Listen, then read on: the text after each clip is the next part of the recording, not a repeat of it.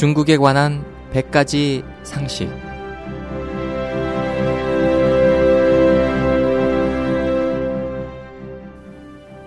여러분 안녕하십니까?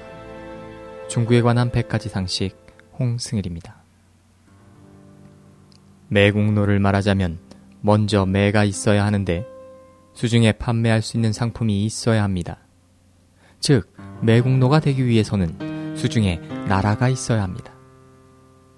이는 매국노란 일반 백성이 할 수 있는 역할이 아니라 일정한 국가 권력과 국가 자원을 장악한 사람만이 할 수 있고 비로소 이런 일을 감당할 수 있습니다. 집권자가 나라를 팔아먹는 형식은 아주 다양한데 저급에서 고급에 이르기까지 무수히 많습니다.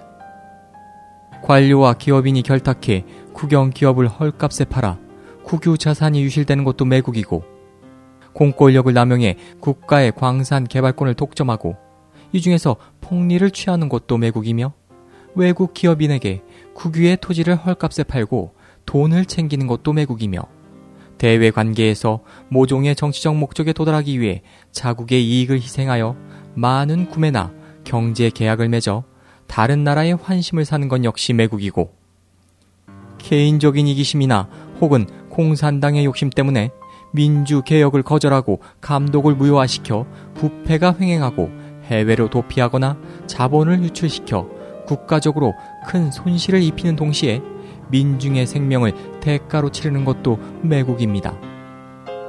반세기 전 일본이 중국을 침략할 때 중화민족은 생사 존망의 기로에 섰습니다. 일부 사람들은 이 틈을 타서 제멋대로 무장 할거하여 한 지방을 차지하고 항일에 소극적이거나 겉으로만 항일하는 척 했습니다. 심지어 일본 침략자 왕정이 괴뢰정부 및 만주 괴뢰정부 등과 결탁해 정보를 교환하고 합작하며 일본에 맞서 전면적인 항전에 나선 국민정부를 약화시켰습니다. 이런 행위는 너무나도 분명한 매국 행위가 아닐 수 없습니다. 당시 일본의 침략은 중화민족의 극심한 재난을 초래했지만 지금의 집권자는 일본의 배상을 스스로 포기했고 민간에서 일본에 요구하는 배상도 제멋대로 가로막았습니다.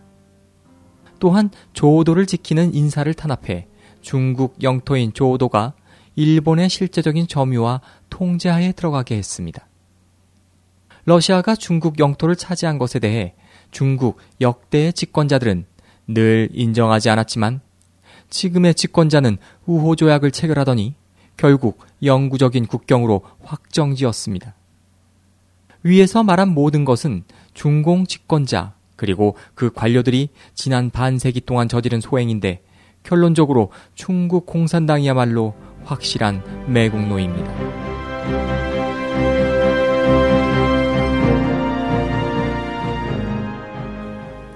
지금까지 홍승일이었습니다. 감사합니다.